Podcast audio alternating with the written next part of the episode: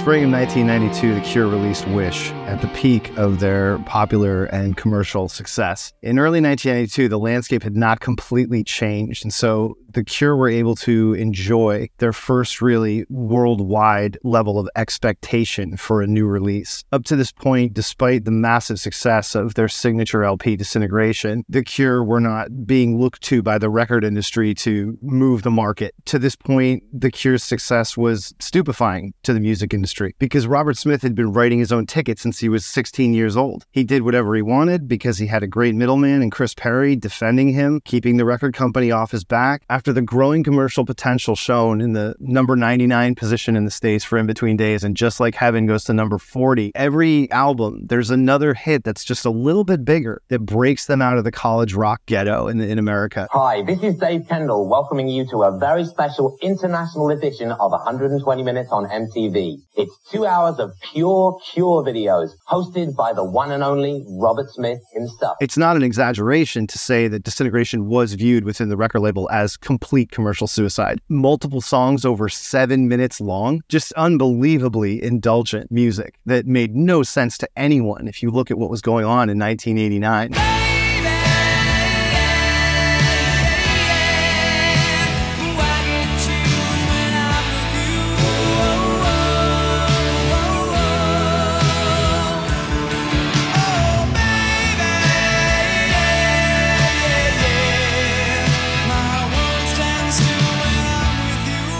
If you watch the film made during the Wish Tour show, there's an introductory segment where they play this little instrumental piece called Tape, and it shows a whole bunch of kids coming to the show, and a lot of them are dressed extremely normal because while they love this music, they can't dress like The Cure for fear of their parents or other kids at school. If you were going to dress like The Cure, there were social stakes to that. And so for that reason, you know, they were very much distant in most respects for most of the people that listened to them. Love Song almost went to number one. Love Song was kept from number one by Janet Jackson.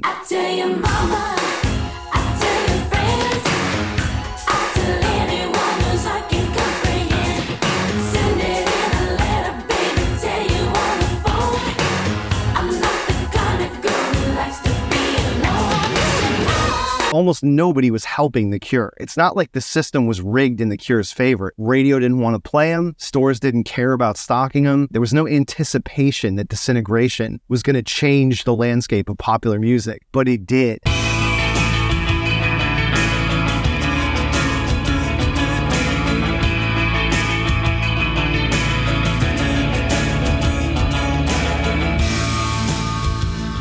But it really took until Love Song took off on the radio in the United States and kids were calling FM radio and requesting it for their girlfriends. It became truly an international massive love song in a puppy love kind of way. And so The Cure occupied this space outside of popularity and social bonding that was personal but also romantic. And there weren't a lot of bands servicing that little space. The Cure is one of the only bands that's just living in that space. The melody melodrama is there. The anger and frustration and jealousy is there. The passion is there. The longing is there. So many of these emotions are just not serviced in pop music. Pop music is EMF. You're unbelievable.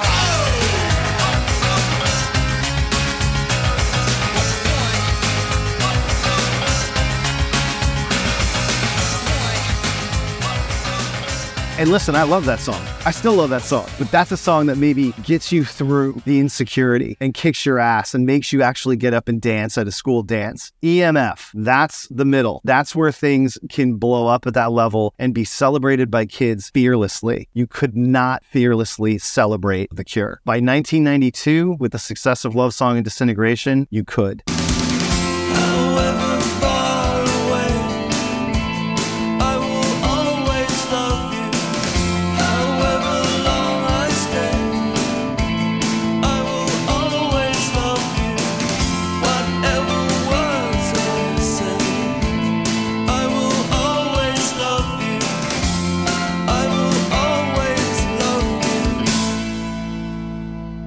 For me, this is the only Cure album I anticipated. I got to The Cure right when Disintegration was coming out when I was like 13. So I had this huge back catalog to obsess over and tear through. I was in a Cure cover band for uh, almost a year. This group of friends and I, we just lived and died by this band. I mean, we had like all the Cure shirts, you name it, we had it all. The Cure was in so many ways my identity for a year or two as a teenager. I could not have been more ecstatic that this new album was coming out and the advanced single was great and it sounded like The Cure and it sounded fresh. I loved Wish when it came out. I played it front to back every day, but I did know, you know, and I felt even then that some of it wasn't really up to snuff and that this was no disintegration.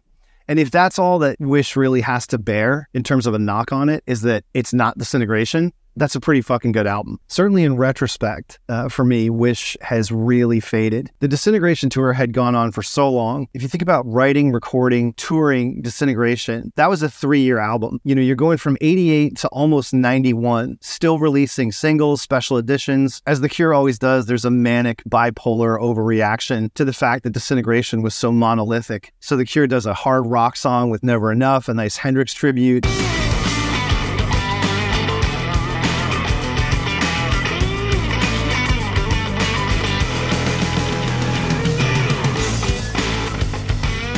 There's a B-side, Harold and Joe, which is a really nice nod to the ecstasy and acid house culture, also baggy, that was so dominant at the time.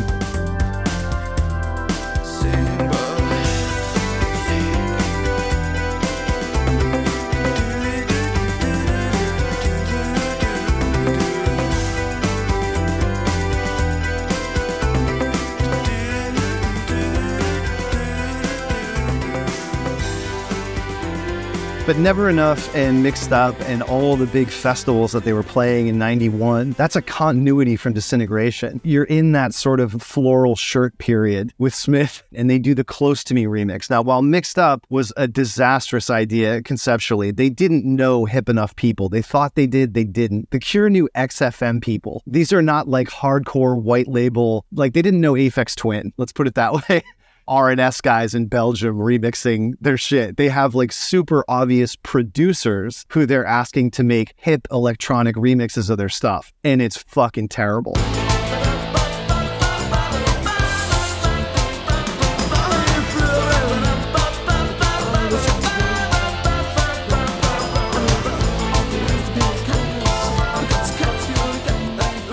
But this period is really important to Wish because it bridges disintegration and Wish. They were able to do something that they failed to do after Wish, which was get a couple of singles out and keep your profile up, even though you're not ready to write an album. Never Enough did really well because Disintegration was still hot in America when it came out. The Close to Me remix was the best of anything they had for Mixed Up, and it absolutely worked in America. Did it go to number two? No. But the video was a huge hit because The Cure have always been an MTV staple. The Cure defines 120 minutes, and they had broken free of the sort of ghettoization of being on 120 minutes and Kevin Seal and Dave Kendall kind of fencing good music to kids. The Cure were a daytime MTV artist after Love Song if I had your face.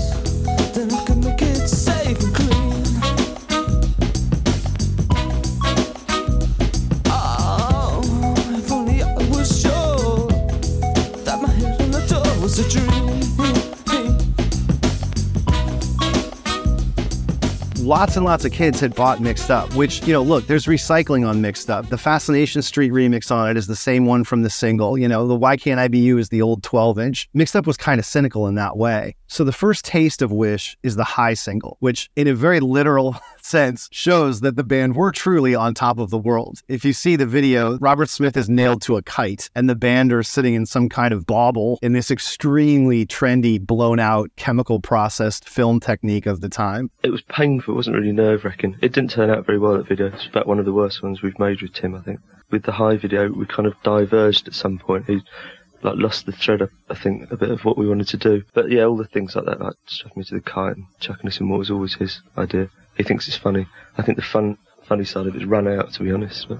High was great. High is like a it's like a sister song with New Order's Regret. They were both around at the same time. They both sort of sound the same in so many ways in terms of the drum patterns. These were legacy, you know, major English bands of the 80s reacting to what was going on in the 90s, both in a very sharp way.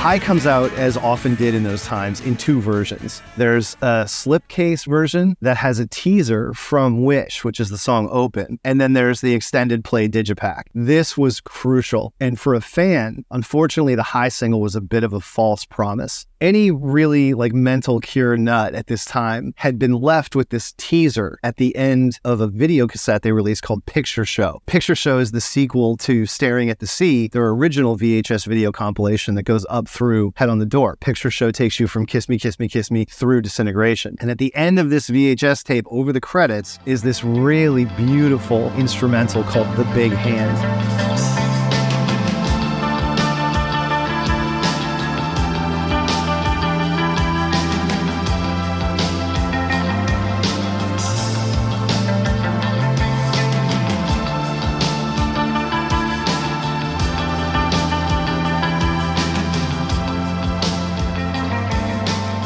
So when the high CD5 comes out, the B-sides are unbelievably strong and of that character. This Twilight Garden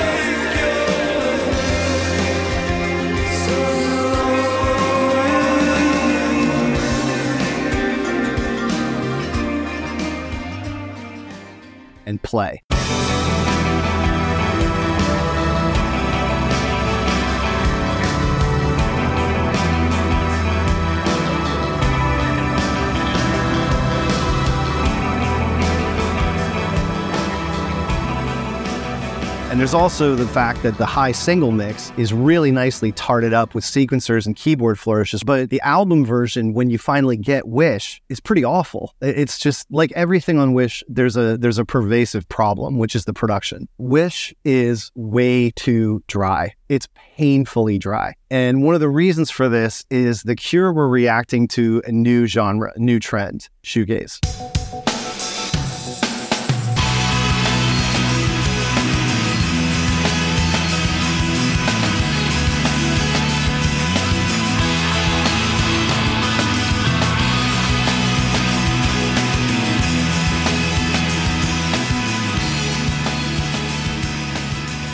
In interviews around this time, when Smith is already starting to look back on disintegration and begin marketing or talking about the next record, he addresses the success and preeminence of shoegaze and his part in having created it. Smith's outsized fame as a pinup, he lent that to Cocteau Twins, Echo and the Bunnymen, and all the bands he came up with. He was always championing them. He even championed for Dinosaur Jr., you know, in between disintegration and Wish. So Robert Smith has just turned 30. He's feeling still present tense and still inspired to write things, but he's becoming an elder statesman and he knows it. And Wish is the first album where you hear it. He becomes his own character in a number of songs on Wish. This had never happened before. But because Shoegaze owed so much to The Cure, and because Shoegaze certainly didn't displace The Cure, I mean, you can put Rides Nowhere on and follow it with Wish, and you're right in the same wheelhouse. And this is also when Ride's second full length album, Going Blank Again, comes out. Fantastic record, and massively, if you were a kid at that time, a sister record to The Cure's Wish. Nirvana blew up in the summer and fall of 91 with Smells Like Teen Spirit, but they weren't like the fabric of American society until right around the time when Wish comes out, early 92. As far as Britpop goes, the fuse has maybe been lit but it's not even close. You haven't got Definitely Maybe yet. You don't have Parklife. The Cure avoid all this. Wish comes out at exactly the right time. The trajectory and historical referendum on this band, if they hadn't gotten this out when they did and it came out in 93 when Oasis were around, this would have felt in many ways what Wild Mood Swings felt like on arrival. It would have fallen so flat if it was going up against Britpop. You know, I talked before about the importance of Never Enough and the mixed up album and Close to Me, having those press cycles, getting the radio play keeping the band's name out there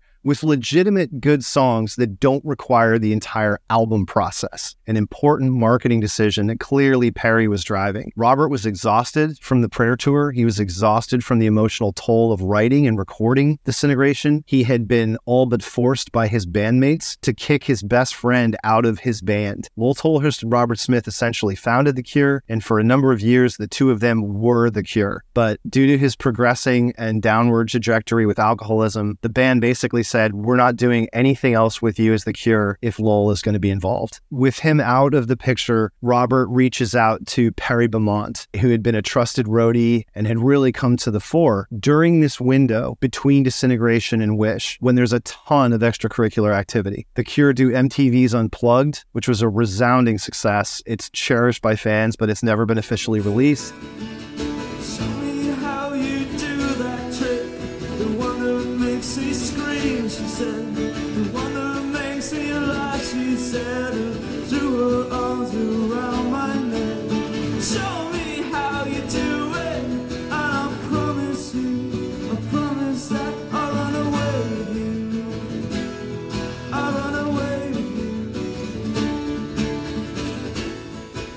The unplugged performance and all the concerts they were doing to rush Perry Bamonte in as a second guitarist, that really changed the flavor of the band for Wish. And you see that happening on a film called Play Out. Play Out was released after Picture Show, and it's a fly on the wall kind of thing. It shows The Cure playing on the Jonathan Ross show, it shows some backstage stuff from MTV Unplugged. They're including early incarnations of songs that end up on Wish. Letter to Elise, Wendy Time. There was a huge bootleg at that time from the Town and Country Club of a show in 91 that like everyone had. And it has the perfect version, honestly, of Letter to Elise on it. I wish it sounded like that, and not like what it sounds like on Wish.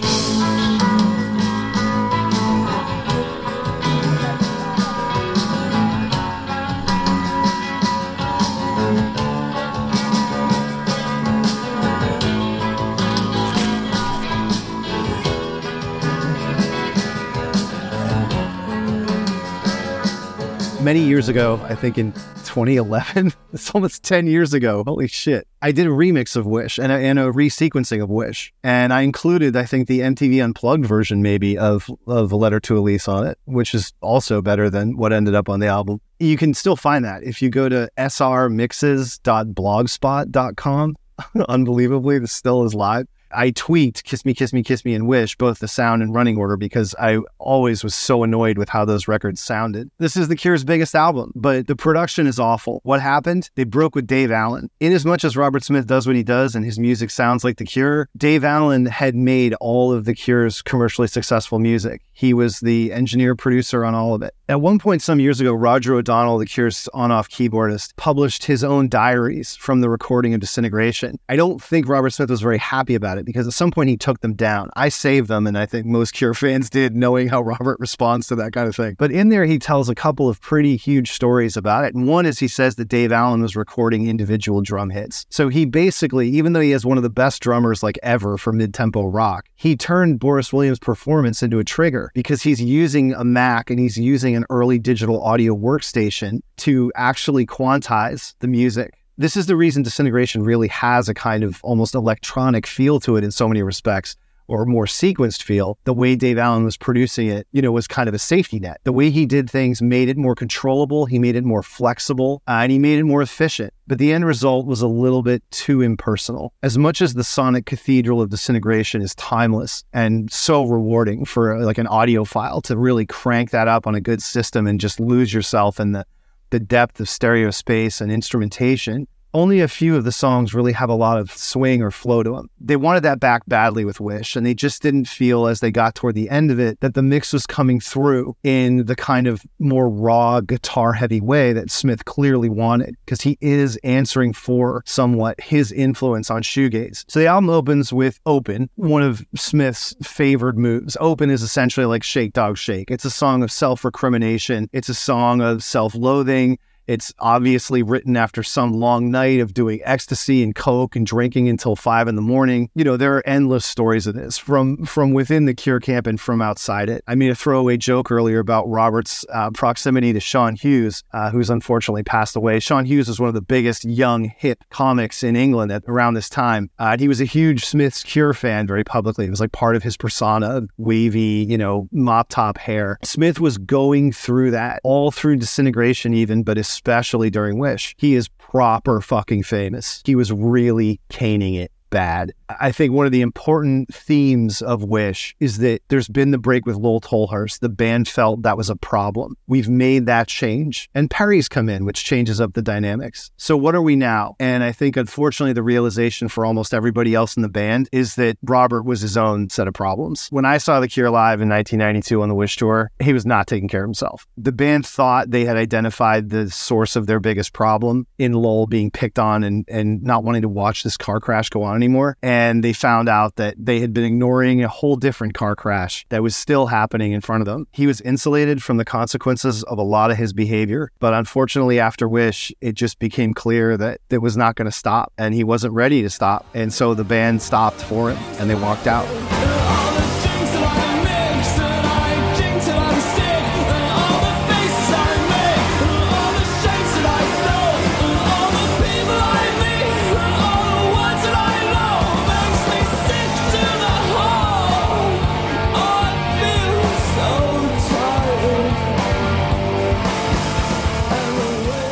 As with Disintegration, you got multiple songs over six minutes, which is just absolutely bizarre that this could be normal. The Cure are one of the only bands that are able to write five and a half minute mid tempo guitar pop songs. But that's part of what The Cure is. It's part of why their fandom is so rabid. The sort of living in the song aspect of this, it's true of The Cure going back to faith. You know, the six minute meditation on some riff with a standard 4 4 beat under it. This is something The Cure has always done and somehow always been able to do.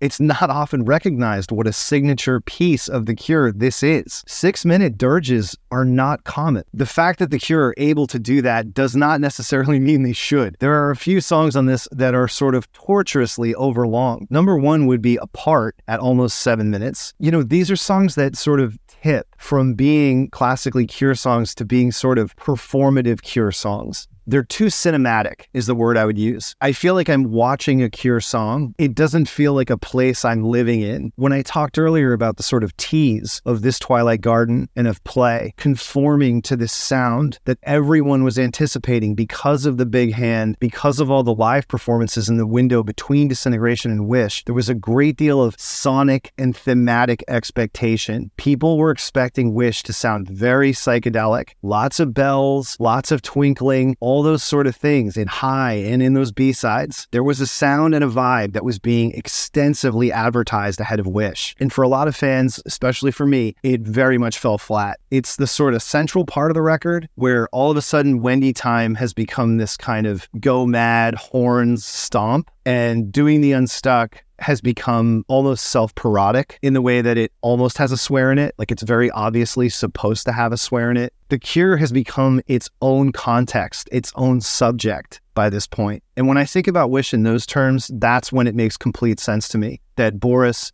and Porl and others could see at this point we're getting close to rolling out the barrel and I'm kind of done.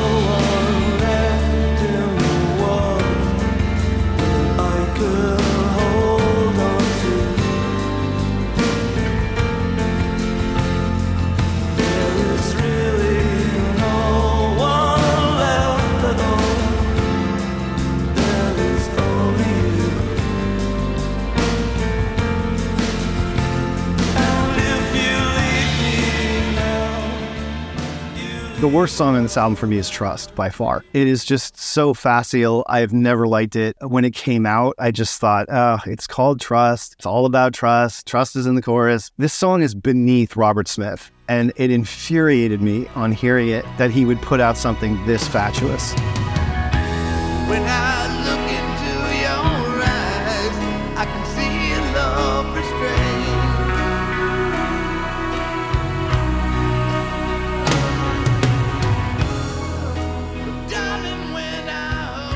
Apart is great. It's too long, but it's gorgeous. And it is somewhat in line with the sound that, as I mentioned, fans were anticipating Wish would carry. After the album cycle for Wish had wound down, The Cure released a limited edition cassette, which is pretty infamous among fans, called Lost Wishes. And those four songs are very much of the kind of sound that everyone had hoped Wish would carry, and that really only comes through on High, Apart, and To Wish Impossible Things. The band clearly took a turn at some point in the writing and moved away from their traditional traditional kind of gothic sound, either because of the pressures of shoegaze, Smith feeling it was regressive. I would say there's an argument to be made that a lot of this music that didn't end up on Wish has more in common with Kiss Me, Kiss Me, Kiss Me, and maybe too much. Uh, maybe Smith felt that it was getting a little bit too gothic, too identifiably Cure, and he wanted to get more of that guitar up front. I mean, the clear examples of that are Cut and End. End is Saturn devouring his son, the Goya painting. It is literally Smith just laying waste to his position, the expectations placed upon him, the notion of pop stardom. When I talked about pornography, that album is really all about this. It's all about raging against other people's expectations, other people's misinterpretations, and how the process and the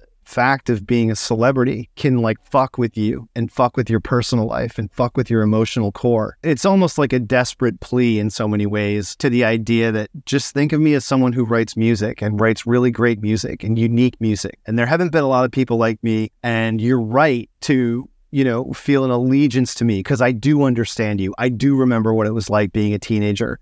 And that's what I'm trying to communicate. And all this other stuff is bullshit. And I'm sorry that it happened. And I, I'm not selling out and I didn't betray you. And the cure is still the cure. And I'm not losing control. But he was.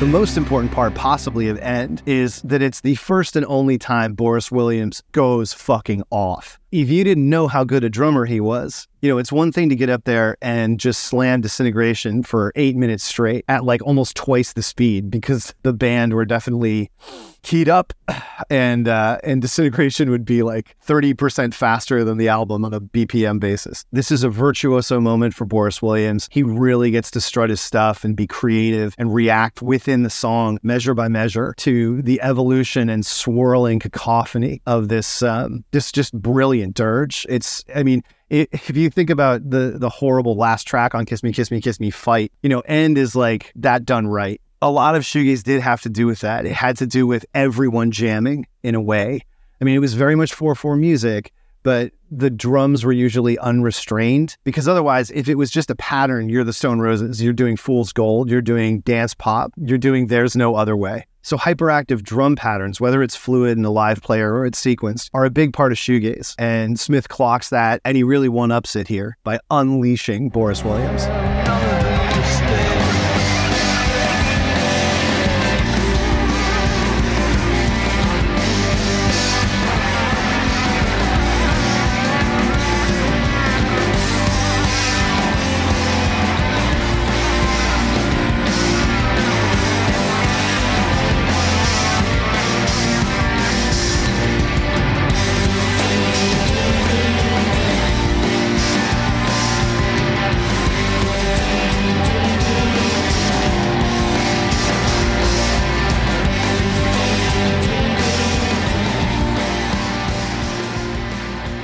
For fans, there's no question the centerpiece of the album is the centerpiece of the album from the edge of the deep green sea. You knew from the title this was going to be the one. It's very obvious, you know, and it's seven and a half minutes long. Like you could not have a more overt advertisement of like, we got you guys.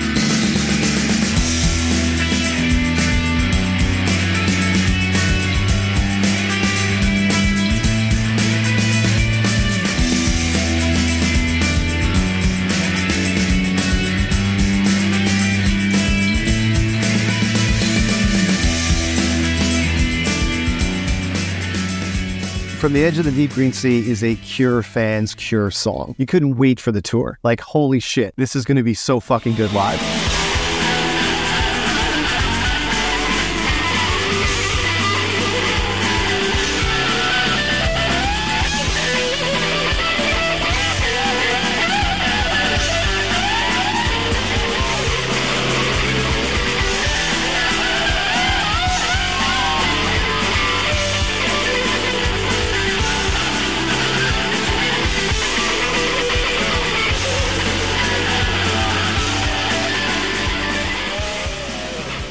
I skipped school. I had a, a buddy pick me up. I went and hid in the woods and we skipped school to get tickets for both dates of this. The Wish tour was excellent in the sense that the shows were very strong, but the band was really coming apart at the seams almost immediately. The album feels a bit disconnected. You know, it feels like chunks of inspiration. It doesn't feel like a whole. To Wish Impossible Things is this very small, somnolent, tiny little song, this this almost kind of experiment that somehow holds together for four and a half minutes. But it's like something that you would work up to explain to a producer or to the rest of the band. These are the sort of notes, these are the shapes and colors of, of what we'll expand on. And this is what we'll paint this canvas with. It really feels isolated and not part of Wish for that. Cut two, this is Shiver and Shake all over again. This is the cure being angry and raging. This is how angry we can be. It's like a demonstration of a mode in so many ways. I mean, I know this sounds really cynical and negative. I love Cut. It's a great song. The production's amazing. Boris is on fucking fire throughout the whole song. And Smith singing is totally committed. He's fucking wailing on this thing. It's a great song. Do not get me wrong. Does it need to be six minutes long? One, no. And two, have they already kind of been through this? Yeah, a number of times. Does it add anything? to Shiver and Shake? Does it anything to Disintegration, the title track? Does it go anywhere that we haven't been before? A little, but not far. For somebody who didn't even know The Cure and had never heard them, this album comes through much better than it did for fans. Much as we knew from the title, From the Edge of the Deep Green Sea, that we were going to find our one treasure at least, we also knew Friday I'm in Love was going to be the hit single. Because Robert Smith writes hit singles. It comes with the territory. He wrote The Lovecats. He wrote Caterpillar. He wrote, you know, In Between Days, Close to Me, Just Like Heaven, Hot, Hot, Hot. We love the fact that Smith is so diverse in his dalliances. We love that he's a dilettante. We love that he'll do like JB and the All Stars Funk Band or his version of it. And that's part of the kaleidoscopic beauty that makes The Cure so enduring and so lovable. And Friday I Am in Love is perfect. There's nothing that sells the cure out or that makes it seem like they're past their sell by date. The wordplay, the silliness, the simpleness, the brightness of the chords and of that simple little D chord riff that he was actually freaking out about. He was calling everyone he knew, like, did I, is this real? Did I make this riff up? This comes from something else, right? Like, you're going to go back and scour Wonderwall music. You're going to go listen to Beatles records. Maybe the Who did, someone has to have done this. Like, this is so foundational. This is learn to play guitar shit. It's literally a D chord plucked up and down. And Smith came up with it, you know, uh, whatever it is. I'm sure these notes have been played somewhere else in the past by someone else, but the presentation, the clarity, and how out front that main lick was, that's all Robert Smith. He architected a perfect brown eyed girl pop song, three and a half minutes in 1992, that was completely eternal and didn't pull much of anything from the past. It was a cure song.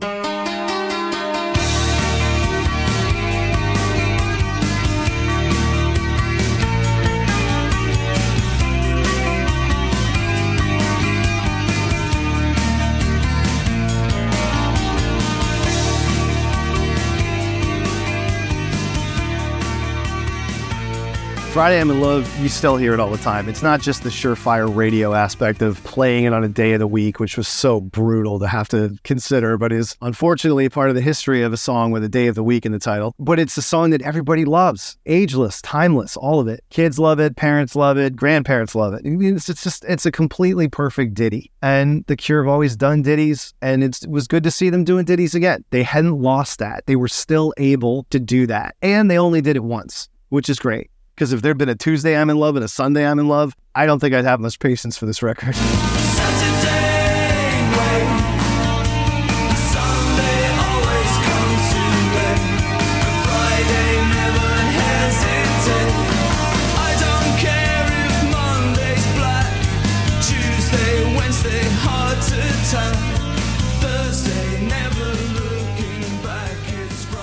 There were some really strong B sides, B sides that fans love way beyond most of this record. You know, the Friday I'm in Love single had Halo and Scared as You, which were both excellent. I mean, Scared as You doesn't have a lot to it, maybe. Halo is much more in keeping with, you know, Twilight Garden, the Cloudberry stuff they were doing. By the time you get to A Letter to Elise, something else is revealed, which is that they did record The Big Hand, the song we have been playing over and over again from the end of the VHS tape for Picture Show. The song that was so gorgeous and so evolutionary from disintegration and so exactly what we were all screaming for and they fucking ruined it The lyrics are atrocious. It falls so flat. And it just kind of puts a pin on how The Cure, in so many ways, sort of got it wrong. Wish is a second guest album. For all that ramp period between 1990 and 1991, all those live shows, stuff getting out, stuff leaking out, for all that time, probably a full 18 months, there was a very predictable way the Cure were going to evolve out of disintegration into something that had aspects of disintegration, but also the more playful aspects of Kiss Me, Kiss Me, Kiss Me. And as they got closer and closer to making that real, Smith clearly changed his mind. For all the time they spent bringing it to life, Smith